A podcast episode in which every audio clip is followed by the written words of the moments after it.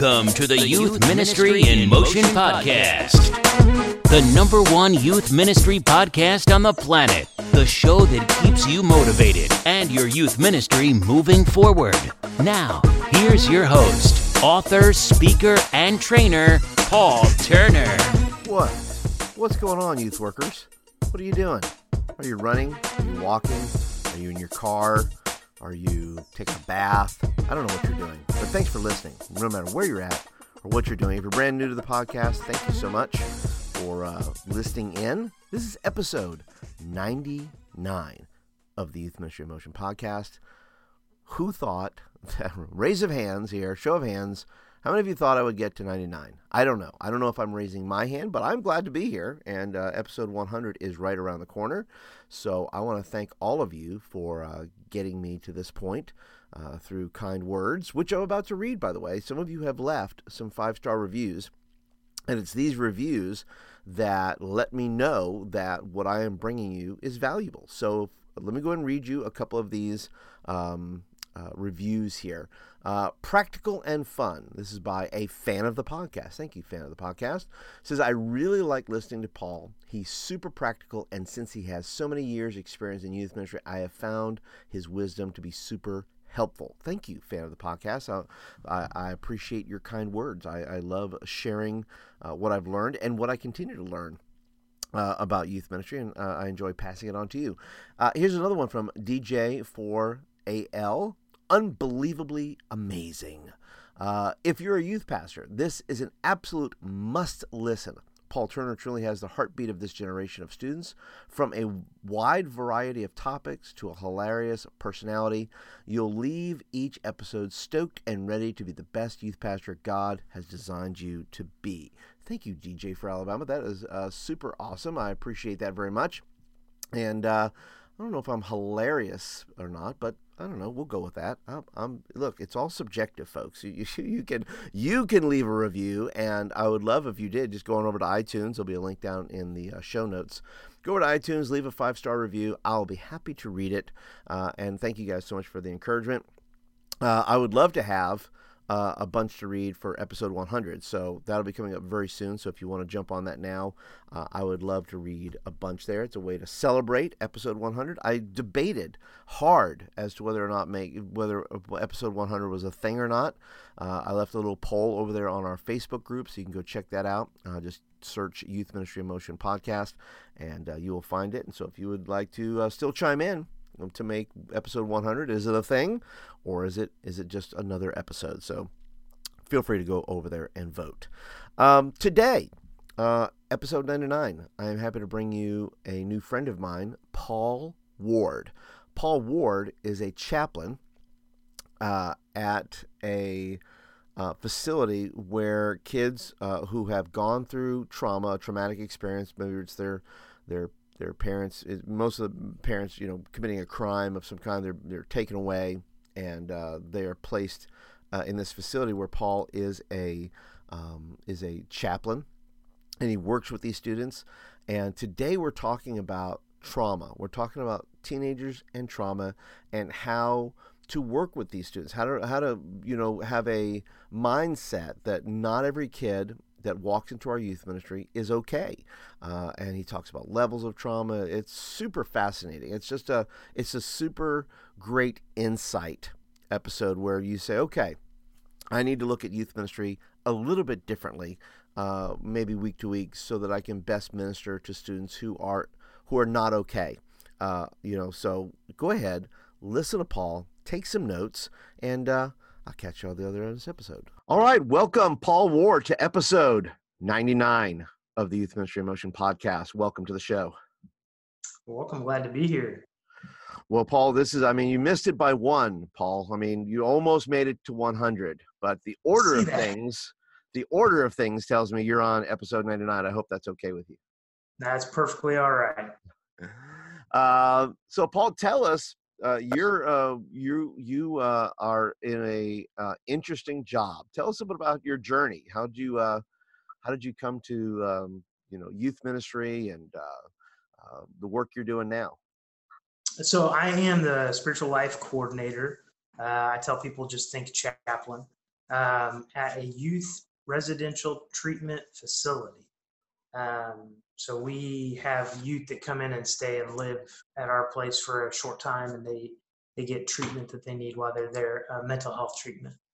Um, so I was a when I was uh, in junior high, actually, um, I, that's when I really started feeling the Lord call me to youth ministry. Um, not to like being a senior pastor, because nothing sounds more miserable to me than that. Um, I, I, for some reason, I, I, I tend to agree with you. Yeah, but that um, people ask me all the time, when are you going to transition to being a senior pastor? And I'm like, when God definitely calls me there. Like that's got to be a real God thing to make that. How bad does it have to get before we become senior pastors? That's really the question. Exactly. So, so I felt called youth ministry. I had a wonderful youth pastor at the time who let me lead Bible studies and uh, gave me opportunities to to explore that calling while I was still in my youth group. Um, and I was in a youth band, and we traveled around to different churches and, and things like that. Um, and then uh, I was uh, going through college and all that, and, and I was I had joined the Air Force uh, for a time, and while I was there, I really felt like maybe just doing chaplaincy was a thing. Maybe you know, so I started going to school, um, working on my master's for that, and uh, that ended up not not being the direction to go. So uh, this opened up, and I was like, this is like youth ministry and chaplaincy together. Like this is awesome. Um, and so uh, I dove right in head first. So I hope that's a short enough explanation. Well, no, listen, you could it's short or long. It doesn't matter. Our our guests here today, both through YouTube and through the magic of audio, are happy to hear anything you want to talk about today, Paul, because it's an important subject. Because we're we're you know we're we're starting off light now, but I think it's going to get a little deeper and possibly a little heavier as we go in. So any any introduction uh, that prepares us for that would be awesome because um, you know the role that you have and and every youth pastor listening has a kid more than likely that's been in their youth group that has uh, been through something traumatic uh, oh. and, and, so keeping you know keeping that in mind what you're about to offer us today is uh, going to be super valuable and your and your journey with um, uh, you're having a good youth pastor by the way is uh, key i think would you agree with that to your Absolutely. journey that is I, I, was just thinking about this the other day. I had a good youth pastor, and then I interned with a phenomenal youth pastor. And um, I, I think investing in people is one of the key things youth pastors do well. Um, good youth pastors do well, and I had I definitely had two uh, people who invested in me that really helped me get to where I'm at. Well, uh, let me tell you something. That's uh, I always tell people, you know, that I have. I can tell you three, you know, that I uh, my my youth ministry uh, lineage, if you will, that I had three really good youth pastors that helped formed and shape who I am. Uh, one was all about telling me about the relationships, compassion, uh, those things. One was about knowledge, reading, study, and one was about evangelism and souls. And so, if that to me is like the perfect, you know, cocktail of of things and you've had sounds like you've had a lot of the same thing of investment uh, on that level that has brought you now to becoming this chaplain for these kids that uh, that have gone through these things tell us a bit about your role there what do you do there with um, with the students as a chaplain yeah so what we do um, on a regular basis is uh, we have sunday services for the kids and we have um, we have a pretty large campus uh, we and, and our kids are kind of broken up based upon treatment levels and, and different things. And so we end up having somewhere between five to seven services on a Sunday. Um, it just kind of depends on on how things work out. That's uh, a lot of that's a lot of services. That is a big that is a big facility if you're having five to seven services on a Sunday. Yeah, you're, we you're like a mega between, pastor. Yeah, we have between 150 and 200 kids usually, depending on the day um, at our facility. It kind of fluctuates back and forth, but but yeah. So and like I said, based upon their treatment and stuff, some of them cannot be in the same areas and things, so we have to break it up. Sure. So yeah, I'm doing a lot of small services um, throughout the day on Sundays, and I have some volunteers that help sometimes. Um, but it, most of that, you know, falls onto me. So I I do that. I prepare the lessons. I coordinate our volunteers. Um, I re- try to recruit volunteers. Um, I work with kids. You know, we'll have counselors and things that will refer kids to me if they're having spiritual concerns or spiritual issues where the counselor feels like it's kind of outside of their scope or outside of their purview. They'll actually refer kids to me. Um, kids who there have been kids who have uh, church has been a big uh, part of their family life before they came to our facility, and so the counselor feels that that needs to be part of their treatment planning, and so they'll bring me in sometimes um, for those things as well. We are a what's interesting is we're a not-for-profit organization, but we're not a faith-based organization. See, I was going to ask you that whether or not you were a faith-based organization uh, with that, but but hearing that you're not, that's even ma- that's even more amazing. Yeah, it really is. Um, my position does not typically exist, is uh, what I keep telling people. Um, when I got my position, I tried to find people like me in facilities like mine. Um, I found a handful throughout the country. Wow. Uh, uh, there, yeah, yeah, I found a handful throughout the country. Um, but most facilities that are not faith based um, kind of ignore the spirituality aspect. And our facility believes that that's part of the whole well being of the resident. So, and with me being, I live in central Indiana. So, with me being in central Indiana, um, if our residents have any kind of experience with spirituality at all, it's Christian. Um, and so that that kind of makes that an easier path as well. Well, sure, and I, I don't see how um, how facilities such as this can ignore the spiritual dynamic or the spiritual component of anybody's treatment. I mean, it's even in even in the most secular, I would think that that at least the term spirituality would would at least be a buzzword that you know that you should at least pay attention to.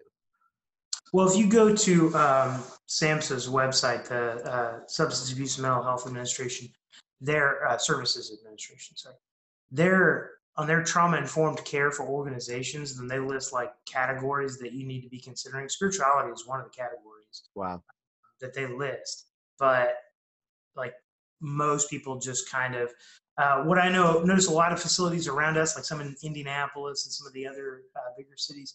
What they'll do is they'll have like a van that'll take kids to church if they want to, Yeah. and then they'll check that box off and say, "Well, we provided spiritual services." Right. Um, and it's that's not exactly it because you have a lot of kids that don't want to go to church, but still have a lot of spiritual questions, a lot of spiritual conversations that they want to have.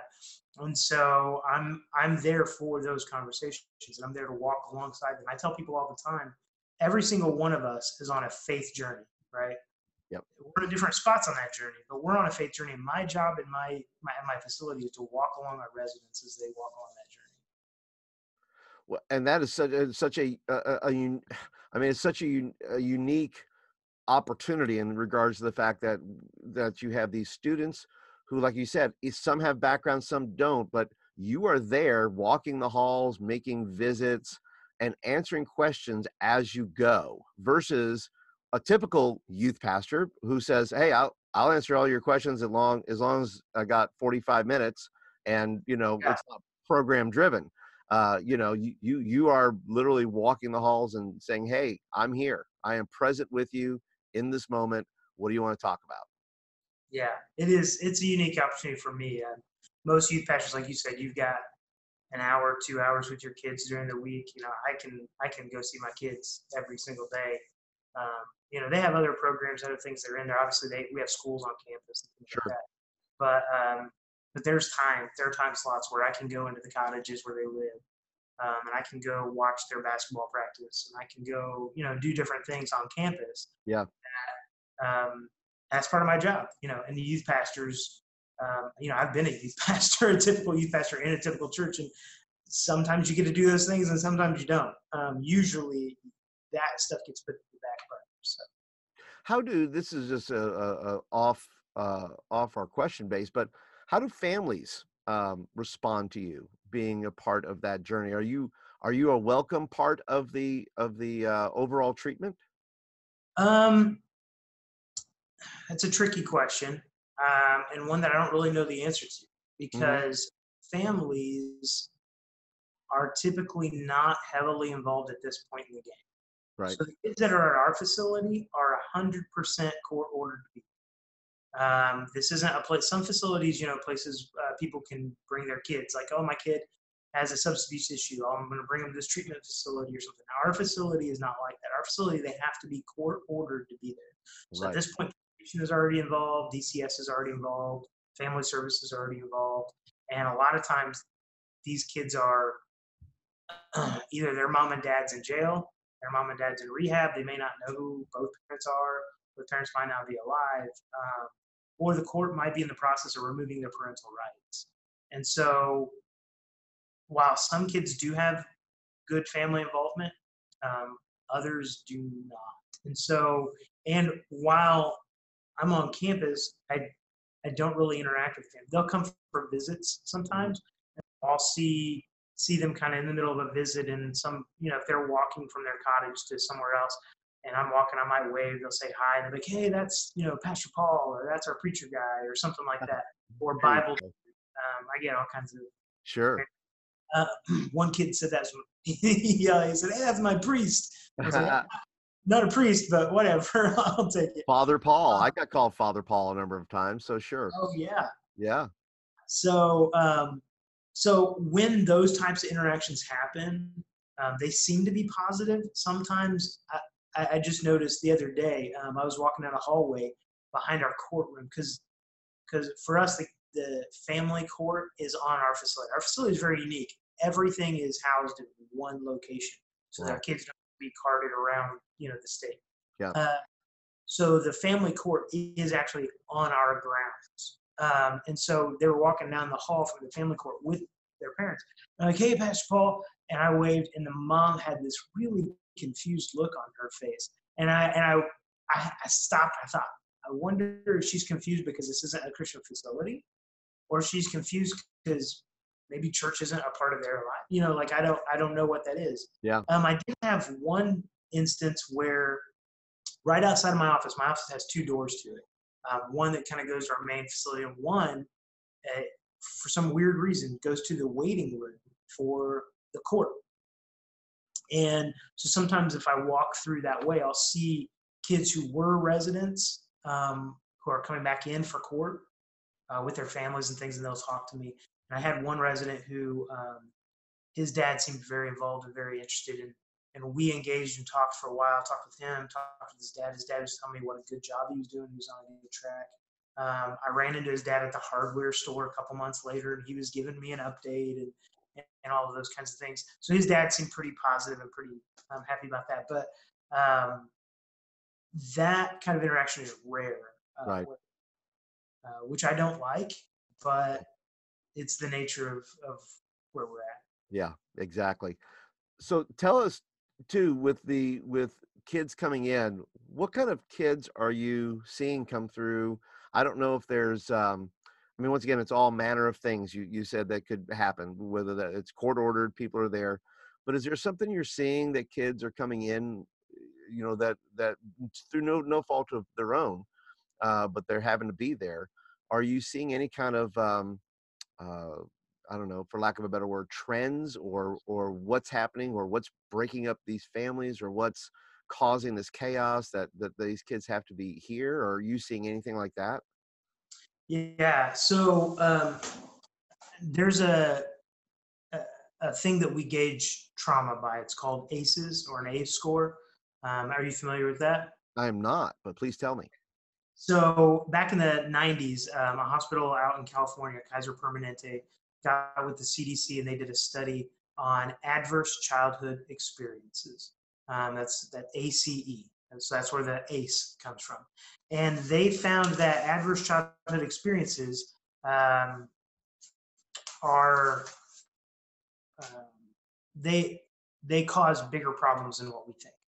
Um, and so adverse childhood experiences are things like um, physical abuse, sexual abuse, um, exposure to drug abuse, um, exposure to uh, domestic violence. You know, maybe you weren't being abused, but you watched your mom be abused all the time.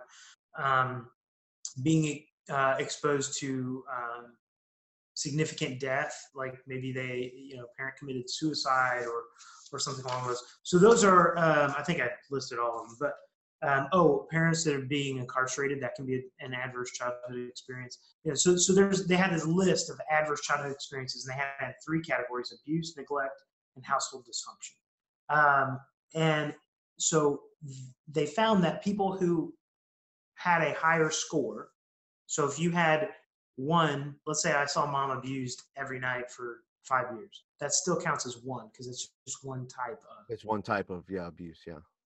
Yeah. So so the score was from zero to ten, and they found that anybody who had higher than a four, most people, you and I, and, and most people down the street have somewhere between a zero and a four um, on their on their scale. Uh, but if you have higher than a four, they started finding that there are significant health uh, risks, uh, increased chances of heart disease, increased increased chance of cancer, increased chance of um, lots of lots of health problems. And what, what was interesting is they found that this was the case even if the person did not engage in risky behaviors. So like my when I started hearing that, my first thought was, oh well, yeah, because if you experience these things, you're more likely to smoke, you're more likely to drink, you're more likely, to, right? You're more likely to engage in health risk behaviors. Right. And, and what this study found is even the people who didn't participate in uh, risky behaviors still had twice the chance of getting cancer, twice the chance. And so there's something physiological that happens when somebody experiences trauma. There's something psychological and physiological. It's all tied together. So, anyways, so for our kids that come into our facility, I don't think any of them have a score under six. Mm. Um, they're they've all experienced significant amounts of trauma um, from abuse, sexual abuse, physical abuse, neglect. There are there are some some things that you just don't even want to think that are even possible that human beings do. Um, we have parents that sell their kids to people for sex for drug money. Um, you know, and so when you say what's the trend, I would say trauma is the trend. Yeah. And that comes in different forms. Yeah. Um, and really, when I say trauma from a spiritual stance, I think we should hear evil. Hmm. Evil is the trend. Um, and and physically that that reveals itself in trauma and that comes from uh, lots of different things but unfortunately it it usually comes from the parents not always but it usually comes from either the parents active abuse or passive neglect Hmm. Well, that is that is such a powerful statement, Paul. Let me just unpack that for for a minute here. That evil is the trend. yeah Just just and trauma is the is the manifestation of that evil that these kids are that these kids are suffering. yeah that's my theological perspective at least Well, no, I think that's I think that's certainly a wise. Uh, I mean, you're you're fully in the position to to to diagnose that uh, because you're seeing it week in week out. Um, now, most youth pastors are not in it the way you're in it. They're, um, you know, how often? I mean, like I said, chances are there are kids within a um, within a youth program of those that are watching, those that are listening they have kids in there but maybe they don't maybe there's you could give us a little help too because you you see it but um you know because you're you're trained to see it you're trained to watch for it but tell us a bit about you know from uh, how do we how can we be more as youth workers be more uh, diligent in spotting things? What are some things maybe that youth pastors need to look for to make sure that say look not every kid in this group is the same. Not every kid in this group is is okay uh, and i you know to be fully aware of that and maybe some things that youth pastors need to be on the lookout for. So there are there are a few things here. Um, one when i when i work with my kids at my facility 100% of them have experienced trauma and i know that right? I go into Yeah. it knowing it and that's an assumption and i let that impact the way that i preach. I let that impact the way that i guide discussions. I let that impact the way that i pray. Um, i get a shift report every morning and on it tells me all the events that have happened kids that attempted to run away kids that attempted suicide kids that attempted you know all these things throughout the day kids that got in fights um, kids that got kicked out of school and so I, I look through that shift report and I pray for every single one of those kids for those instances. Um, I try to do that every single day, uh, first thing when I come in. Um, you don't get that as a youth pastor. You don't know who's experienced trauma and who hasn't. But my my first advice would be to don't wonder do not wonder if there are kids in your youth group who have experienced trauma. Know that they're already there. You may not know who they are, and you may not know what has experienced what what ha, what they've experienced in their lives. Right. But know that they're there. Um, the CDC came out with a study, uh, a statistic that said that uh, 60, I believe 64% of Americans um, have experienced um, at least one ACE in their life, one one traumatic event um, as a child growing up. They've found that I believe it's well, I think Indiana, where I'm at, it's 24% have at least two ACEs or higher. I think nationwide it's 30 something percent. So that means that one in four, one in three, one in four of the kids in your youth group either have experienced or going to experience before they're 18 um, one of these events. Um, that, you know, that changes a little bit from area to area, but just sure. assume, assume that. Right. So that should impact how I talk about God to them. Um, that should impact how I counsel, how I make myself available, um, those kinds of things. Sure. So first is that that mindset shift. The second mindset shift that we need to make as youth workers is, and I have, an article that's on my my blog um, called. Shout it out. Where, where can they find it? Go ahead and just shout out your blog. Go ahead and tell them. Yeah, uh, go to prward.com. Okay. And there's like a blog tab and a bunch of other stuff. Sure. But the blog tab, I have uh, some articles on this, um, and and I tell a story of a kid named Steven, and that, that's not his real name. Um, Sure. it's, it's a real kid, and and he has a traumatic event, and and um, I kind of story narrate all of that. But I, but the in Steven's situation, things got worse when the youth worker stepped in because the youth worker had an attitude of what is wrong with this kid Wow. versus what has happened to this kid. And I- I've done the same thing. You know, I was in traditional youth ministry for a long time. I I volunteered in youth ministry programs as a youth worker while I was going to college and while, you know, so so I've been in youth ministry and working with youth for almost two decades now. And I've done the same thing. I've had this, you know, the same kid comes in and he cusses up a storm while he's in, you know, and he's the one who's like pushing people in the basketball courts, and he's the one that's, you know, bringing stuff in that he knows he's not allowed to bring, you know, and you you have that those kids, and you think, man, this is just what is wrong with this kid, right? Like, Yeah. you try, you try, and you try. Instead, I go back and I think, what was wrong with that kid? Like, what actually happened to them that made them want to act out this way? That made them feel either these behaviors are normal or that this is the best way I can get the attention I need. You know, um, and, and I think back to one kid in particular that I actually kicked out of youth group one time, and I and I needed to for the safety of other people. Sure. We've all had the one kid. We we yeah, there's a balance here.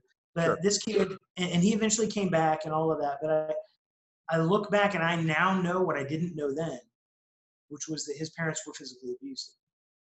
Um, he came with some other kids. I didn't really know his family, but now he's an adult, and um, and now I know um, his parents were physically abusive. And looking back, I'm like, oh, okay, so he was just acting out the trauma, right, that he was experiencing at home. And so, what can we as youth workers do about that?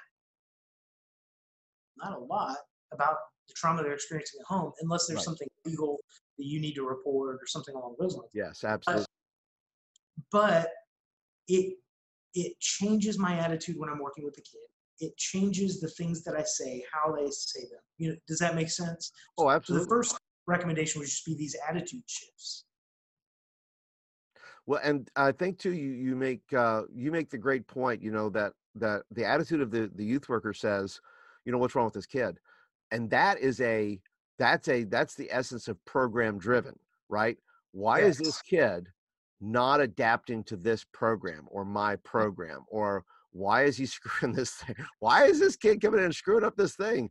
When the reality is, is saying, look, the program is irrelevant to the needs of this kid. In other words, we're not we're not just running a program, we're creating a space where kids can come in and if the program's good for them that's great but i have to be aware that there are kids who are are not just they're not just squirrely teenagers they're not just uh, you know hormone driven you know uh, little tyrants. They're they're kids who have come in with uh, some trauma and once again it may not be significant trauma as we're saying where it's an abuse situation but certainly divorce is a trauma. Well and that divorce is one of the aces. If you've experienced divorce that gives you a one you know and so like me I, my parents were divorced when i was growing up. I have an adverse childhood experience and that does impact things. Um, for different people it impacts it at different levels but it does. Right and my dad my dad passed when i was eight years old and he died of cancer and it was a traumatic it was a traumatic experience. I don't know maybe i could be a seven i don't even know what they but it was bad that's all i can tell you. Um, but but you know but thankfully like like i said that i have i had good youth workers who were super aware of that you know that weren't um, you know that there were certain levels that youth groups at least early on i was part of youth groups where uh, smaller youth groups where the youth pastor could really know me uh, and know my story and know those things. So that was obviously uh, super helpful. But so many times we cram a bunch of kids in a room, and now they're we, we all want to, you know, youth workers, you know, myself included, who have done it, you know, want everybody to kind of homogenize and like, okay, everybody get on the same page here. We're kind of moving forward. We're trying to build a program, and you know what you're saying is is being aware, coming in with the attitude that be aware. Kids are coming into your group every week with trauma and trauma i would also say too trauma could be you're getting bullied at school that's oh. traumatic you're getting you're getting your butt handed to you every day in lunch or wherever or in the gym uh, and you're going through you know and i and i think the mentality is uh, and even from parents too you know walk it off right it's like hey walk it off. You're you know you're get up. You're gonna be fine. And really that's not that's not the correct you're saying that's probably not the best attitude is to just say walk it off. Right right. Or like you said conform to this thing that we're doing over here you know? Um, that's not going to help work through the real problems that are going on. I mean no. when did jesus ever tell anybody to conform to his program? Uh not a lot he, he really didn't i mean look at when he dealt with the woman uh, who was brought to him in adultery, right? Think about a traumatic experience that that was for her. Drugged wow. through the streets, probably naked, right? The the worst guilt and shame that she had put on display there for thousands of people to see in the middle of the temple courts. What a traumatic event and what a traumatic experience. Yeah. And what was Jesus' reaction? I'm not throwing any stones, right? Right. I'm not condemning you. And, and he told her to go and sin no more, but that was only after he showed her the grace and the love and the peace and the patience. And so our first reaction often is conform first to this program, and then we'll show you the grace and the love that we have time for. Yeah. Jesus's was backwards. You know, he's like, yes, I do want you to conform to this kingdom way of living. I do want that. But that can only happen after you've experienced grace, love, and peace of Christ. Right, right. Come as you are, right? That's what we've always said. So the mm-hmm. gospel has always said come wherever you're at come whoever you are whatever you've been through but man i would say what a great study that would be in the sense of understanding the bible through trauma right who has gone new testament wise maybe old testament severely traumatic just ask isaac that's that was traumatic that's oh yeah that dealt go the, just go through genesis right look at joseph Look yeah. at Joseph's life. He had an ACE score of like a 20. I don't, you know, oh, like ridiculous. Go through the Old Testament, how screwed up people's lives were in Genesis. We, you know, my wife and I have been through this like rereading through the Bible thing. We're going, you know, every night we're trying to read, yeah, um, and just going from beginning to end kind of thing together. And and she made the comment. She's like, I forget sometimes like just how screwed up this is. This is really messed up stuff. And I'm like, it is. It really, really is. And yet God's God's work in that and His grace in that is tremendous. But I think that's but and youth workers that are listening and watching, you guys, listen, take a look at scripture from the point of view of these traumatic experiences. I mean, this is just an epiphany I'm having in the sense of we focus on a lot of things, but we don't focus on how really terrible this was and and relating that to possible incidences that kids are currently going through that is creating this anxiety, this depression, this all these things that are, I mean, once again, nobody's getting, as far as I know, being taken up to a mountainside and, and being offered uh, as a sacrifice, and nobody's being thrown in a pit and, and sold off to slavery in that regard.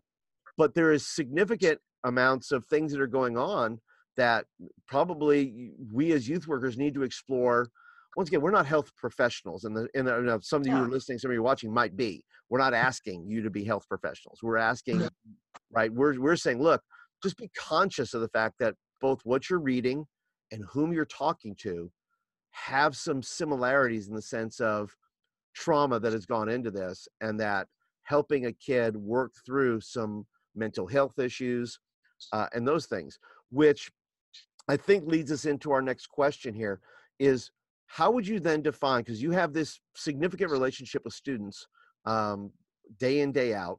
Youth workers don't have that day in day out with those things. What do you recommend that once a youth worker finds out that there's trauma going on and that's just there is no there's no you can't say small there's no small trauma. If a kid's experienced trauma it's trauma. So if there whether it's divorce or something else how does that relationship that discipleship relationship going forward what is that what can what extra steps or care or or does it change? Does it change significantly from a kid who's been through literally almost nothing to the kid who's been through almost everything? How does then how does one go forward and is there a difference in how you disciple a student who's been through something like that versus somebody not well, I think there's probably not as much of a difference. I mean, there's a little bit more care and a little bit more attention to their specific need, but I think we should be doing that as part of discipleship, anyways. Sure, absolutely. Especially with kids. Um, Urie uh, Bronfenbrenner, who is a was a child psychologist. I think he's still alive, um, but he he's put a lot of stuff out there that is now being used in this this trauma informed approach. He said, and I, and I wrote it down because uh, I knew I was probably going to come up sometime. He wrote, Every child needs at least one adult who is irrationally crazy about him or her. Every child, and, and for him, that's anybody under 18, right? Any youth sure. needs at least one adult. We, this is what we need, trauma or not. Every youth needs at least one adult who is irrationally crazy about him or her right? And if God's love is not irrationally crazy, I don't know what is. And and if we're then supposed to convey that love, then what an awesome opportunity for the youth worker because I'm not the parent in that situation. Right. right? If a kid calls me and and needs something or, or needs help with something or hey, can we grab coffee? You know, sure. Um, have you ever read uh, Bob Goff's book Love Does. I have. Okay, so I think that's the book where he tells the story where he was going to go be a rock, a mountain climbing instructor or something. Yes, and yes. His, his Youth for Christ worker, I think it was Youth for Christ, one of those one of those national youth groups, sure. um, left right, left and went with him for like a couple days out into the mountains, and they camped out and all that stuff. He's like, he's like, you know, before you go do this crazy thing, let me go with you. And he brings a backpack and, and goes with him. And then comes back. Bob, it doesn't work out. You know, Bob Goff fails. They come back a few days later, and Bob Goff said he found out that that guy had just recently gotten married and left his wife at home. Now, uh, I'm sure she was okay with the situation, but like, I'm pretty sure I'm remembering it was something along those lines. But this guy did something that we would say is irrational and dumb and stupid, right? Because how many times in youth ministry do you say, I'm going to set that aside? Now, I'm not saying put sacrifice your family to your ministry. I'm not saying that at all. Make sure right. they're on. Make sure you marry the right person. If you're a youth pastor who's not married, right? Make sure you're married to somebody who's willing to be irrationally crazy with you. That's uh, a good point. And and so that allows you the opportunity then to offer these kids something that nobody else is offering them. When it comes to somebody who's who's experiencing that trauma, they don't have that person in their life. I did. Growing up, I had my mom and my dad. I think both were probably that way. But um, you know, I had and I had youth workers who were in my life, and I had other family members and, and things. I was surrounded by people who who really loved, cared, and supported me. But those people who are experiencing, those kids that are walking into your youth group have experienced significant trauma. A lot of times, don't have anybody like that in their Yeah. lives. There is no safe place. Your youth group is the only safe place that they have, and you may be the only loving adult that they feel that they can trust. And so sometimes you have to be that person who's irrationally crazy for them. And so I think that if you look at your discipleship through that lens, uh, that might help. Well, I think that is so so significant to be to to to treat every kid because be, regardless, right? It's not let's find out who's who. It's treat everybody with the same irrational amount of love because you don't know who needs it on what day they need it. It changes. Yeah, and. I might have good, healthy parents and, and, and good, healthy relationship, but maybe something happened at school today that I didn't want to tell them about. And and I come into your youth group and I'm really broken about it, you know. And and there's an opportunity you show me that crazy love, right? That is exactly it. And uh, Paul, that is just so, so such a significant amount of uh, wisdom there. And I hope our listeners and I hope our uh, viewers here uh, will definitely get in contact. Can you give us a little more of of when uh, where youth workers can get a hold of you? I know you do some training. Uh, I know you do some speaking occasionally as well. Uh, and maybe they want to get a hold of you and maybe get some more uh, ideas or thoughts, or maybe even bring you in to talk about uh, trauma and those things. Uh, so, how can people get a hold of you? Yeah, so I already mentioned my blog or my website. There's prward.com. There's a, a, a booking section where you can invite me. There's like, there's like a form on it where you can invite me to come in and speak if you want. Um, you can reach out on Twitter. It's at prward. Um, Instagram at the PR Ward because PR Ward was already taken. Um, and then uh, Paul Ward Ministries on Facebook. Just look that up. Um, those are probably the three best ways to to contact me. Um, again, go to my website. Those links are at the bottom of the website too, so you can you can go through there. Um, I try to respond to everything I can um, as quickly as I can. Yep. Uh, and then um, I also have for people who are wanting to follow up. Um, you know, this is all very surface level Mhm. stuff. Um, I have created a resource um, called the Four R's of Trauma Informed Ministry, um, and uh, that if you go to my website uh, and click on TIM, T-I-M, Trauma Informed Ministry, there's a link. It'll send you if you, if you put your email in there, I'll shoot you uh, that resource in an email, um, so you can have that. It's like a little ebook. Mhm. Um, still not super deep because um, trying to stay in our lane, right? It's not a clinical resource. It's not a psychology resource. You're not going to psychology professional by reading it, but it is a resource to help youth workers begin to have the discussions that we need to be having to become more trauma informed. And when I say trauma informed ministry, I don't want people to think, oh, well, I have to revolve my whole ministry around this trauma thing. Yeah. That's not it at all. It's doing the ministry you're already doing with some new information. It's trauma informed ministry. It's Right. not trauma ministry. Um, I, for you to do trauma ministry, you would have to do a lot more schooling and education and things like that. Right. But trauma informed ministry, uh, something we should all be doing. And and I like your emphasis on discipleship um, because I think as I've you know been doing this for a few years now, and as I as I study it and as I learn it and as I grow in it, I really think that discipleship is probably the best way to do, excuse me, trauma informed ministry. Um, you can't have a program that meets these needs. Um, and I feel like from the 90s to early 2000s, maybe even late 80s, we shifted in this program mentality, this growth mentality, and we're living in the hangover of that right now um, as a church culture. Yeah. And I think that when we get back to doing what Jesus called us to do, which is discipleship, some of these trauma informed approaches come out naturally. Exactly. And every youth worker that's listening and every youth worker that's watching, limit I think Paul and I are both encouraging stay in your lane, right? Don't you don't have to be a doctor. You don't have to be a counselor. You don't have to be any of those things. You just have to be a good youth pastor. You have to stay in your lane. You have to do your relationships right. You have to you have to pay attention. Uh, you have to spend time. You have to uh, do those things. So don't feel like after listening to this, like, oh my gosh, I got to change everything. It's like I got to, you know, go to school now and I got to. No, you just have to be, as Paul says, irrationally in love with some of your, a lot, all your students. You have to be irrationally in love with them uh, and be ready at that time that when those students give you opportunity and give you permission to be in their lives, is to show up and listen and be a part of that. And you don't have to be uh, uh, you know what what Paul does on a daily basis. You just have to be that uh, at least on a weekly basis. you have to just pay attention. Pay attention to the kids in your youth group. So, Paul, thank you so much. You've given us so much to think about today, and um, you know these youth workers that are watching and listening. If you have questions, by the way, uh, watchers uh, and listeners, uh, feel free to leave some comments down below. And uh, if you're listening via the podcast, go ahead and be sure to drop Paul a uh, a, uh, a, little uh, note there and thanking him for being on the program and uh, check out his stuff.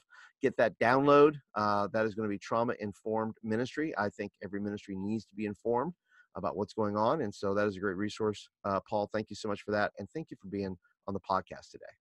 Thank you for having me. It's it's a pleasure, definitely, and I I like any opportunity to get more information out there for youth workers.